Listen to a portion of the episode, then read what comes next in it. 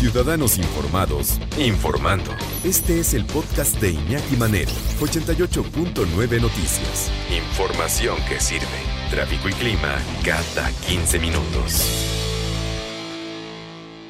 La doctora Alicia Rábago, maestra en Ciencias de la Orientación Familiar y en Educación y Neurocognición y Aprendizaje. Niños hiperaburridos, padres hiperocupados.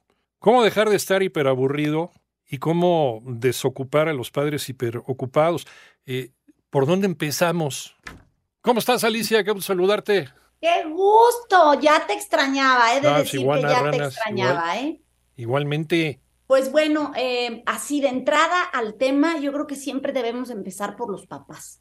Los papás somos los que tenemos que darnos cuenta que somos responsables de esos niños. Entonces, si tenemos niños que están hiperaburridos, pues por ahí hay algo que no está yendo bien y si somos padres hiperocupados, también habría que ver en qué nos estamos ocupando para que haya niños hiperaburridos. Entonces, aunque no siempre va junto con pegado, Iñaki, o sea, no siempre que haya padres hiperocupados va a haber niños hiperaburridos, porque no, no tiene que ser siempre así. Sí, sí mucho tendrá que ver el cómo estamos educando a nuestros hijos a entender el valor del tiempo, eh, los hobbies, el ocio, el, em, el, poder convivir en familia, el generar creatividad, el desarrollar la imaginación. Eso sí tiene que ver con nosotros como padres, que tanto estamos facilitándoles la vida y, y hago comillas en facilitándoles la vida porque una cosa es acompañar a tu hijo, guiarlo, educarlo, formarlo, y otra cosa es resolverle cada paso que tiene que dar en la vida. Lo único que estamos logrando son chicos que no se sienten capaces, chicos que no encuentran sentido de vida, chicos que tienen resuelto todo y que cuando reciben un no o se les atraviesa un problema, realmente hay una frustración enorme porque como siempre ha habido alguien que les resuelva, ellos no saben qué hacer. Uy, acabas de abrir la caja de Pandora, ¿no? porque de eso hay mucho en esta sociedad. Antes, antes ¿cuál era la idea del papá o del abuelo? ¿no? Lo va a poner a trabajar desde chiquito para que sepa lo que es ganarse la vida. Creo que ese era el extremo, ¿no? Y luego estamos en este de que le vamos a arreglar la vida para que el pobrecito no se traume otra vez volvemos a una conclusión que siempre hemos tenido en tus participaciones, es que no sabemos, no sabemos estar en el justo medio. Es que el equilibrio cuesta trabajo. Yo creo que cuando, a ver, si, si, ahora mismo hay un papá o una mamá que nos está escuchando y dice, ¿y cómo sé? ¿No? ¿Cómo saber si no me estoy yendo de un lado, si no me estoy quedando en el otro? Mira, los mismos niños van pidiendo atención. Lo que pasa es que a veces no solemos escuchar el que te dicen, pero cuando te hable, veme. Entonces tú le contestas, es que yo no, yo no escucho con los ojos. Esa es una frase que solemos decir mucho. Y los niños sí piden atención completa. O sea, si ellos te van a contar algo, piden atención completa. Y eso es lo que no estamos sabiendo hacer. Entonces, los niños son muy claros. Lo que pasa es que a veces nosotros no recibimos el mensaje. Cuando tú ves a un niño que ya no quiere salir de casa ni ir a ver a sus abuelitos porque lleva mucho tiempo conectado eh, eh, eh sus videojuegos o en, pasan de una pantallita más grande a la otra más chiquita, más chiquita, como se van acabando las, las baterías.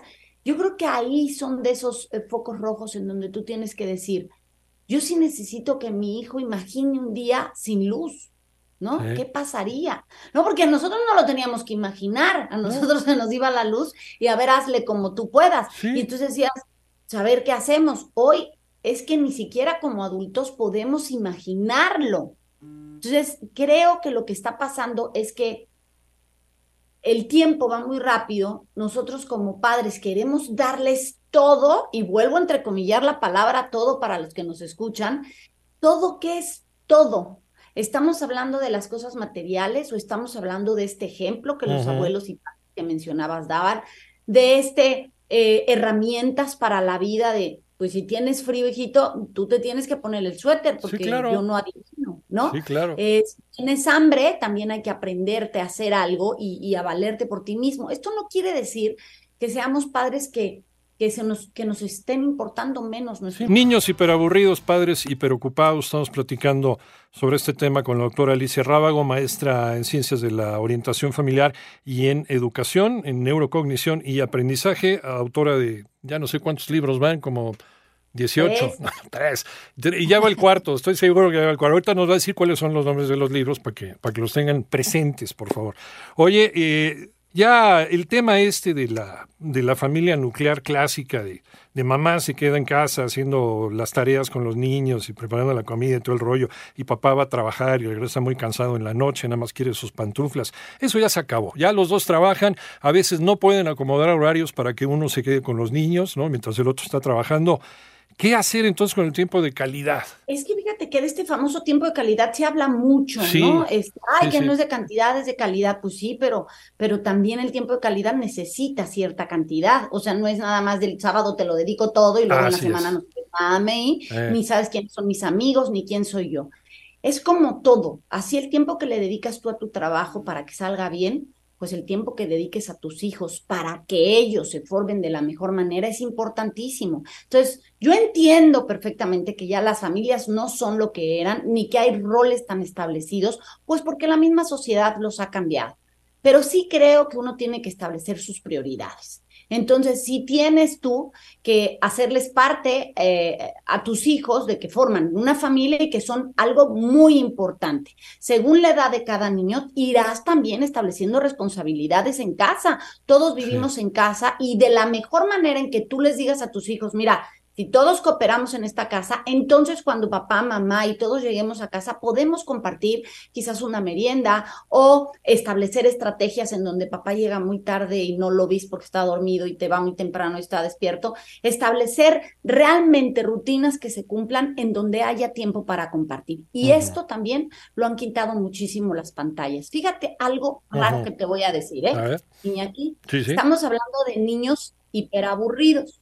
Y yo te diría que no sé si son hiperaburridos o hiperocupados en cosas que a lo mejor les han quitado la oportunidad de generar creatividad. ¿Con qué, ¿A qué voy con esto? O sea, que todo se lo dan ya desmenuzado y ya producido. esa es una. Y la otra es cuánto tiempo pasan en una pantalla que les resuelve con un clic lo que ellos quieren saber. Sí, sí. Creo que esta parte es, es como un músculo, hay que activar el cerebro, hay que activar la imaginación, hay que incluso, más que aburrirlos, darles la oportunidad de buscar otras alternativas que no sean solo estar pegados a una pantalla que les resuelva, sino también buscar que ese aburrimiento los haga buscar diferentes soluciones. Creo que sería ocupa ese aburrimiento para desarrollar algo en tus hijos. Y no solo, tú recuerdas cuando estabas chico que le decías a tu mamá, estoy aburrido, y te decía, vete por una escoba. ¿no? Y tú decías, no, pues mejor ni digo que tu cuarto. No, no, ya no estoy aburrido. No, ya, ya no, ya se, me ocurrió algo, ¿no? Entonces, es, es lo mismo. Creo que todos, lo, todos los seres humanos pasamos por las mismas etapas, niñez, y luego la preadolescencia, la adolescencia, el adulto joven.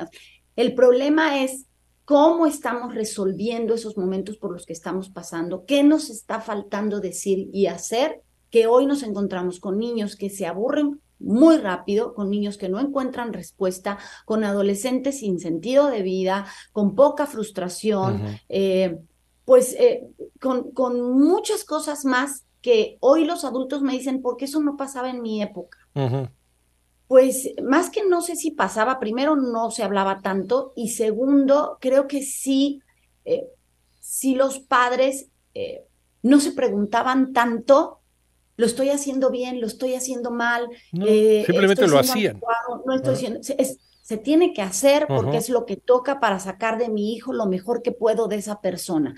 Y hoy el, el, en inglés se dice overthinking, pensar de más, a veces no nos deja actuar, nos quedamos pensando pero no ejecutamos. Y creo que ese es uno de los grandes problemas en los que estamos inmersos los padres de familia. Estamos trabados en un impasse, estamos trabados en un, en un punto muerto en donde, eh, y ya te entendí con esto de overthinking, ¿no?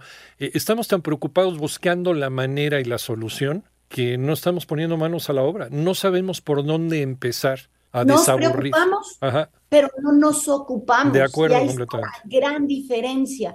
Yo creo que lo que los padres tenemos que hacer es empezar a disfrutar este trabajo que estamos haciendo más que sufrirlo, empezar a, a entender que no somos perfectos y nos vamos a equivocar y que no tenemos respuestas para todo, pero lo que sí nunca, nunca les va a sobrar a nuestros hijos es acompañarlos, darles tiempo y compartir con ellos la mayor cantidad de momentos, no resolviendo, sino haciéndolos crecer. De acuerdo, doctora Alicia Rábago, maestra en ciencias de la orientación familiar y en educación y neurocognición y aprendizaje y autora de los libros. De Edúcalos para que los demás los quieran, Edúcalos a, pisar, a pesar de sí mismos y este tema lo trato mucho en Sin Querer Queriendo, que es mi más reciente publicación. Ahí está. ¿En dónde te encontramos, Alicia? En todas las redes estoy como Alicia Rábago. Eh, en la única que estoy diferente es en Instagram, que estoy como Edúcalos para que los demás. Y incursionando en TikTok con arroba Alicia Rábago 2. Bueno, y en la próxima sesión con la doctora Alicia Rábago tenemos un temazo. Quiero dejar el nido, pero no puedo. Pero sí quiero, pero no puedo. Temazo, ¿eh? Lo vamos a platicar este, y ahorita ya ponemos fecha. Ahorita nos ponemos de acuerdo. Gracias, Alicia. Un abrazo. Igualmente, cuídate mucho, la doctora Alicia Rábago.